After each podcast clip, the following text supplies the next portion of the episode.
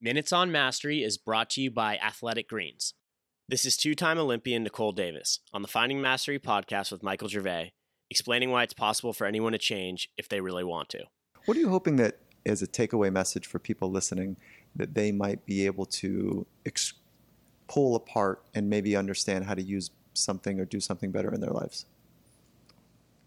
Uh, that it, it's okay if something's difficult. Uh, it it doesn't have to be bad, and that that life's not static. We're not static, and that absolutely we can change as people, even though you know sometimes it, it takes a little more pain for others.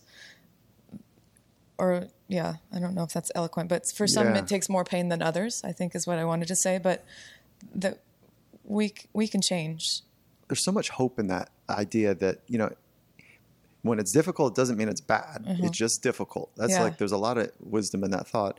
And, you know, it, there's growth if you want it. Right? Mm-hmm. Yeah. It's, it's there for you. You have to earn it though. You, Yeah. you, it's not just going to happen. Yeah. Right? You have to earn it and work. Is, is there one or two or a couple practices or skills or ways that you um, have been working on vulnerability and or growth that have been important for you? Yeah, it started with journaling, and I did that for a very long time throughout my career. And then, uh, when was it? In 2012, I read 10 Minute Toughness. There's a piece in there kind of about highlight reels and visualization. So I started visualizing, and then that kind of morphed into mindfulness practice um, for the last, I would say, three years. For the full Finding Mastery podcast, head over to findingmastery.net or check us out on Apple Podcasts. And for a special offer from Athletic Greens, head to athleticgreens.com slash finding mastery.